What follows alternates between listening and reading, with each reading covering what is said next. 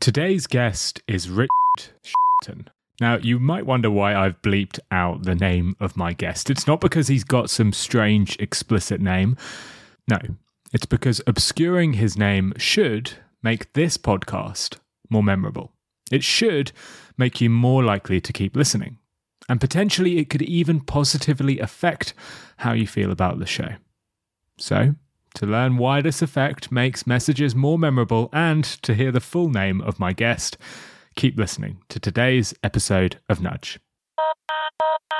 The podcast I'd like to recommend today is the D2C pod, brought to you by the HubSpot Podcast Network, the audio destination for business professionals. The D2C pod is a podcast all about all the things direct to consumer. The hosts cover everything from starting, growing, and optimizing e-commerce stores and D2C brands. If you're interested in the stories behind your favorite consumer brands, this is a podcast for you. To start, I'd suggest checking out episode 318, which features the CMO of Feastables. So listen to D2C Pod wherever you get your podcasts. My guest today really needs no introduction. I've obscured his name, but I'm sure most of you know who he is. It's Richard Shotton, best-selling author of The Choice Factory, which is easily the best behavioural science book I've read. It is also the winner of BBH's World Cup of Advertising Books and a #1 Amazon bestseller. Well, he is back again with a new book called The Illusion of Choice, which I think is just as good as the first. Here he is, introducing himself. My name is Richard Shotton, and my speciality is applying behavioural science to marketing. So I wrote a book called The Choice Factory about 5 years ago, and I've just followed up with a new book called The Illusion of Choice. In 2019, Cancer Research launched an ad campaign that inspired the title of this episode. Located on bus stops and billboards across the UK, viewers read the following: OB blank S blank blank Y is a cause of cancer. The top of the ad had the following letters: OB blank S blank blank Y, followed by is a cause of cancer. There's an image of the ad in the show notes if you want to take a look. It's a little easier to explain if you look at the image rather than just hearing it. But at first glance of viewing, or even perhaps just listening to me read out the ad, you might wonder why on earth they decided to run an ad like this.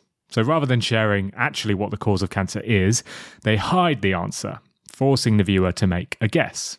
Now, it's not hard to guess. Upon viewing the ad, almost everybody will quickly figure out that they are referring to obesity. So why bother with this ad? Well, it's due to something called the generation effect. It's a behavioural bias that makes ads like these far more memorable. Here's Richard to explain why. The generation effect was first studied in 1978 by Graf and Slamecka, two psychologists at the University of Toronto. And in their study, they recruit 24 people, I think they were students, and they split them into two groups, and some see words like rapid, fast, dog, cat, whatever it was. The other group see the same words, but there is a letter missing. So you might see F blank ST or D blank G. And then later on, the two psychologists ask those people to try and remember as many words as they can.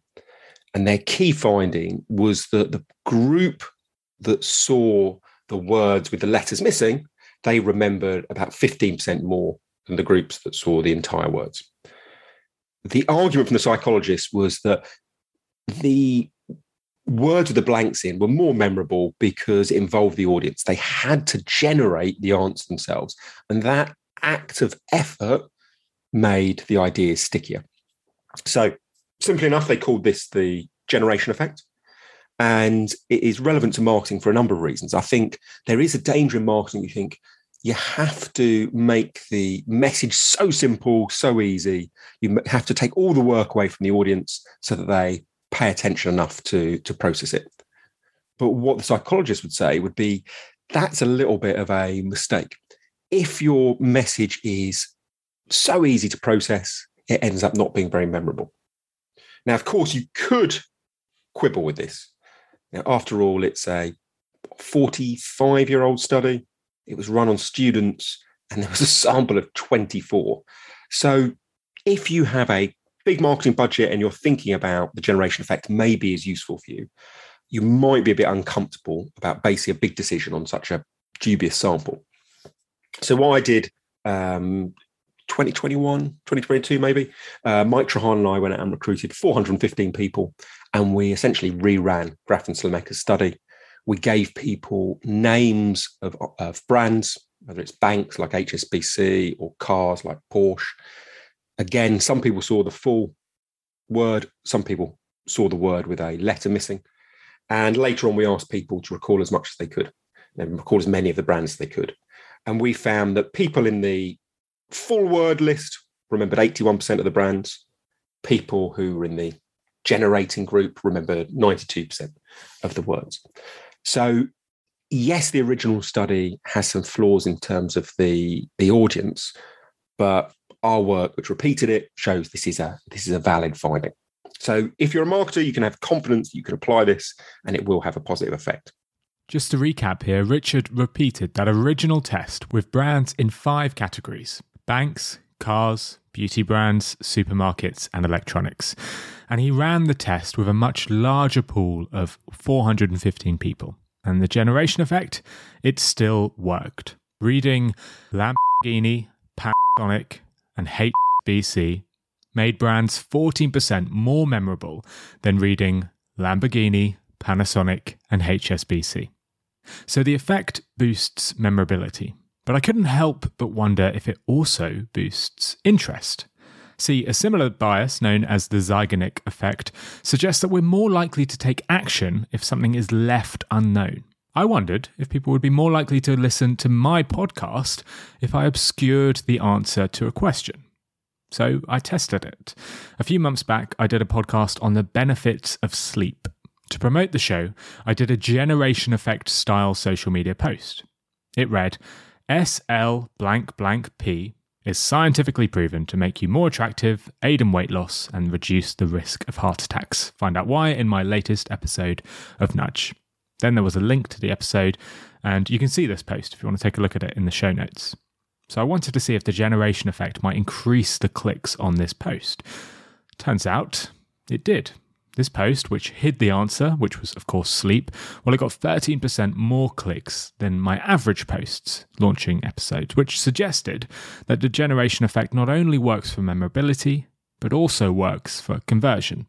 Of course, I've run another test on the title of this very episode.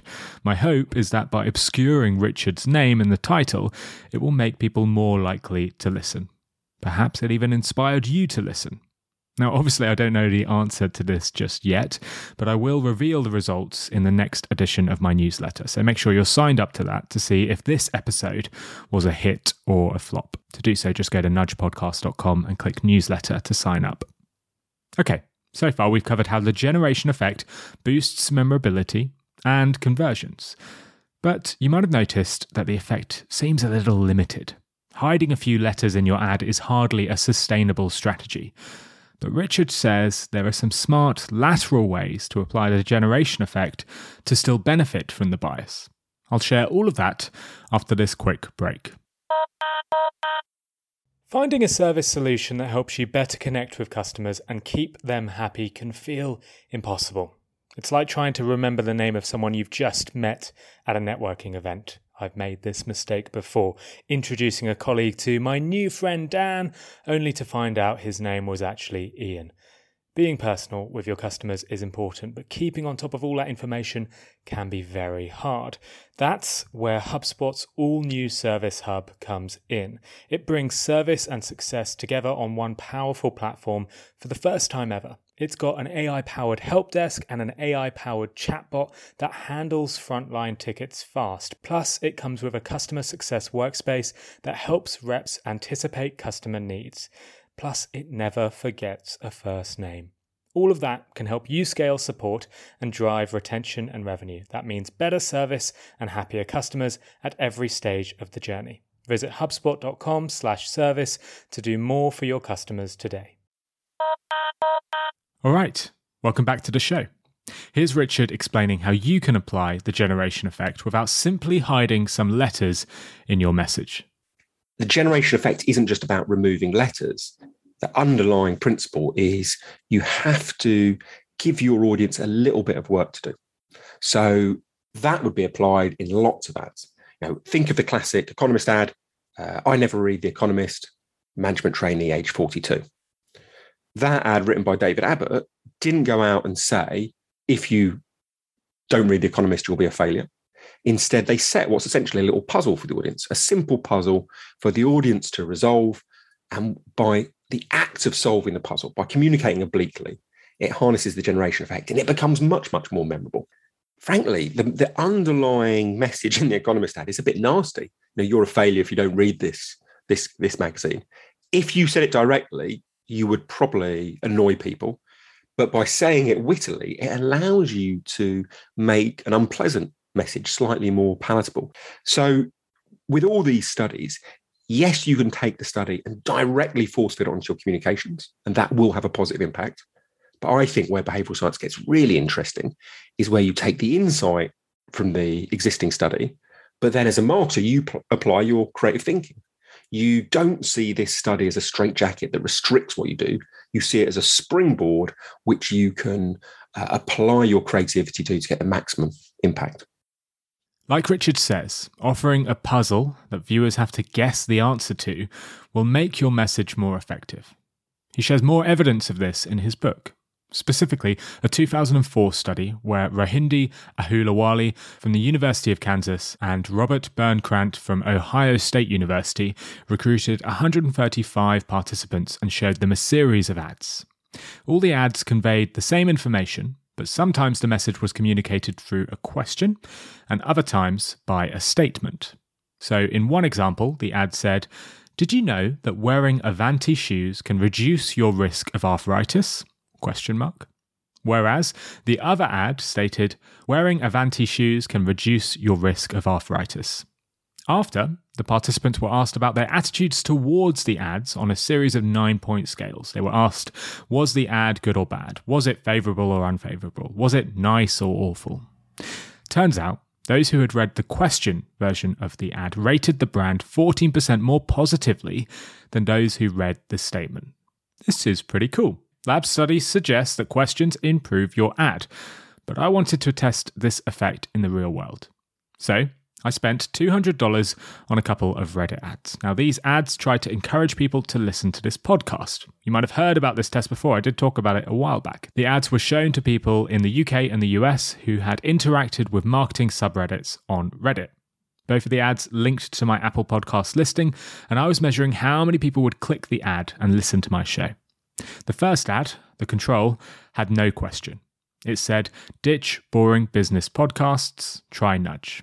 And next to that, I put a few of my 5-star reviews. You can see a picture of that ad in the show notes.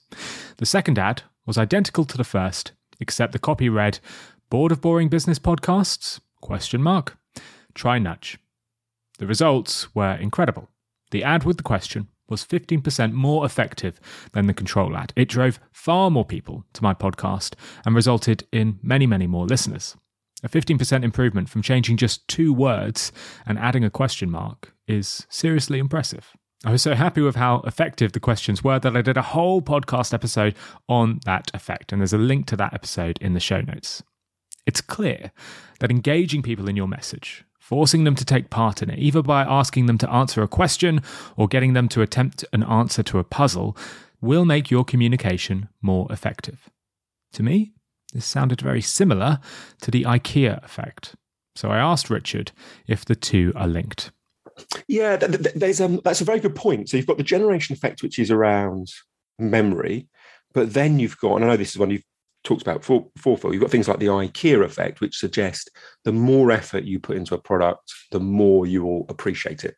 So that's a study from Michael Norton, Dan Ariely, and I think there might have been one other. But essentially what they do is get people to take part in experiments. At the end of the experiment, they are shown either a fully assembled IKEA box or just the constituent parts. And the people who are shown the constituent parts have to put that box together, they have to assemble it. And then everyone is asked how much they're prepared to pay to take the IKEA box home. And it's something like the order of 50% but there's a 50%-ish improvement in valuation of the item if people have had to build it themselves. Now, that doesn't just affect IKEA boxes. The psychologists repeated that study, I think, with origami birds. Again and again, they find if you put more effort into a product, you appreciate it more. You're prepared to pay more. So there is something interesting there for marketers, because there is a bit of a tension here. If you want to change behavior, one of the simplest routes to do that is to remove friction. Awful lot of studies show that if you take a small bit of friction out of a customer journey, it has a disproportionate outsized effect. However, the IKEA effect at first seems to contradict that. But I think it's not a contradiction. It's more solving a different problem. If you want to change behavior, remove friction. If you want to change people's perception of your product, then there is an argument for adding in a little friction. And suddenly, once you see that, I think you can look around the kind of commercial world and see all sorts of examples of products that are rated higher than their peers because they incorporate a little bit of effort. I can't credit this, but someone pointed out that San Pellegrino is a great example of this. And I can't remember who it was, but they essentially said, well, look, it differentiates itself. It feels more special compared to any other soft drink because it used to at least have that lovely foil lid. You had to put a bit of effort in to get to the drink. Corks in wine bottles. There's certainly studies that show that people will appreciate wine, the same wine from a bottle with a cork rather than a bottle with a screw cap. Some of that will probably be this volume of effort that has to be put into it. The cork in the wine bottle example was one I hadn't heard of before, so I read up on the study in Richard's book. He shares that the effort of removing a cork can mean we appreciate what's inside the bottle more than when it comes out of a screw-top bottle. In 2017, Spence and Wang from the University of Oxford recruited 140 participants and asked them to sample 2 bottles of Malbec. On one occasion, they drank the wine after opening a screw-top bottle, and on the other occasion, they were treated to a bottle with a cork. Both bottles contained the identical wine inside. The only difference was the screw top or the cork top. Even though the participants unwittingly drank the exact same wine, they rated the quality as 10% higher and the taste as 4% more intense when they had used a corkscrew to open the bottle. Now, you might be thinking, well, that's not the IKEA effect. They just perceive cork tops as being better quality because we know cork tops are more expensive. Well, the researchers thought of that, so they did a clever follow-up experiment. In their second study, people sampled 2 wines, but this time they didn't do the opening themselves. Instead, they heard someone else doing it. So some heard the pop of a cork being removed in another room, while others heard the noise of a screw cap being removed. In this study, the boost in perceived quality fell to just 8%, and the boost in perceived flavour fell to a mere 1%. The researchers proved that the boost in ratings came from the effort of opening the bottle rather than just the general associations with corks and quality. Adding a bit of effort to your product boosts the perception of quality. It's why Betty Crocker cakes force you to add an egg in their cake mixture, and why I decide to spend £20 a month on coffee that I can grind myself rather than pre-ground coffee that's half the price. But at least Richard let me know that I'm not alone in my irrational coffee views. I did a study, and this was only a kind of a little bit of a joke study amongst some colleagues, and we served people a variety of different coffees. And even though people were self-professed coffee aficionados, a lot of people couldn't tell the difference between the fancy barista coffee, the Pret, the Nero's, and even I think even the instant we did, but yeah, an awful lot of taste is what we expect to taste. Your love for home ground coffee, self-stirred G&Ts, and your mum's spag bowl recipe is probably less to do with flavour and more to do with the IKEA effect. We prefer things when we are involved in creating them. Taking part in the process boosts our enjoyment. It works for products and it works for ads, making Cancer Research's obesity ad more memorable and hopefully making this very podcast episode more popular. To find out if more people listen to this episode than average, then sign up to my newsletter. I'll share the results on Friday. To sign up, head to nudgepodcast.com and click newsletter in the menu. You'll get just 2 emails a week, one on Monday announcing each episode and one separate behavioral science tip on Friday. You can unsubscribe at any time. It is totally free. I want to say a massive thank you to Richard Shotton for coming on Nudge. His brilliant book, The Illusion of Choice, is easily the best behavioral science book I've read this year. I've left a link to it in the show notes. Richard will be back on Nudge sharing a few more behavioral science tips very soon as well. So make sure you subscribe so you don't miss those. And before you go, let me ask you a question. Have you subscribed to Nudge or followed Nudge on Apple Podcasts or Spotify recently? See, subscribing really helps the show grow and rise the charts. And I also send every single person who subscribes an email containing absolute So make sure you subscribe to Nudge. I wouldn't want you to miss out.